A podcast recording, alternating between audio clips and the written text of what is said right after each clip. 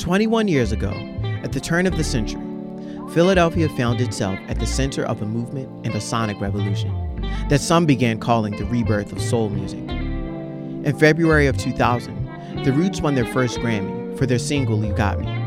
And after their win, the music industry began turning their eyes toward Philadelphia.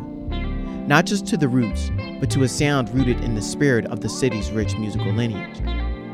That same year, the world was also introduced to Philadelphians Jill Scott and Musiq Soulchild, who released their debut albums.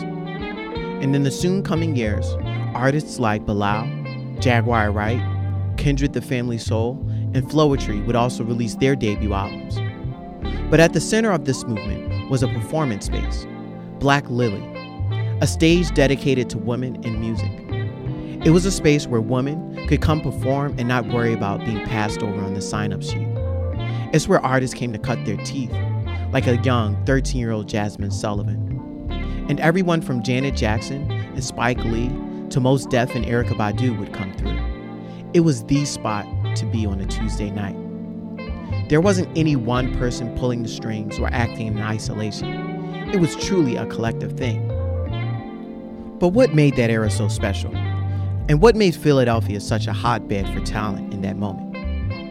I'm your host, Stanley Collins, and this is The Seeds of Black Lily, an audio documentary exploring black music in Philadelphia at the turn of the century. Over the next few weeks, I'll talk to the people that made that moment happen, honoring them and their legacy. You can subscribe to this podcast wherever you get your podcasts.